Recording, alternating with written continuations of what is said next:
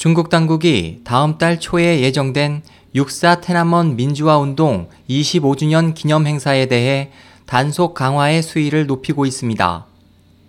5일 미국 자유아시아 방송 RFA는 지난 3일 베이징에서 진행된 테난먼 사태 추모 세미나에 참석했던 인권 변호사 푸즈창을 비롯해 베이징 영화학원의 하오젠 교수와 반체제 인사 후스건 등이 중국 당국에 의해 외부와의 연락이 중단됐다고 전했습니다.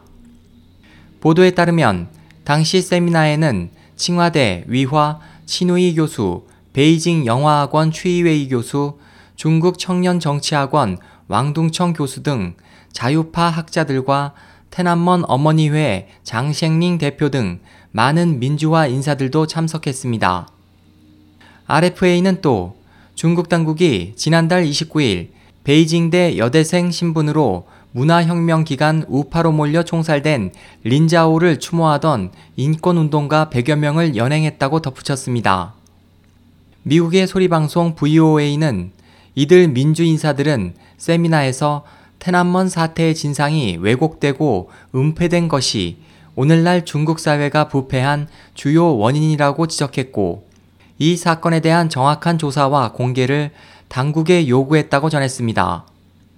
홍콩 언론들도 또 반체제 유명 여성 언론인 가오이가 지난달 26일 테난먼 사태 25주년을 기념하는 모임에 참석할 예정이었으나 갑자기 연락이 두절됐으며 이후 그의 소재가 파악되지 않고 있다고 보도했습니다. 중국 당국은 중국과 해외에서 테난먼 사태 25주년을 맞아 추모 열기가 고조되고 이 사태에 대한 재평가 요구가 점점 거세지자 청명절을 전후해 어머니회 회원과 일부 민주 인사들을 가택 연금시키고 감시를 강화하고 있습니다.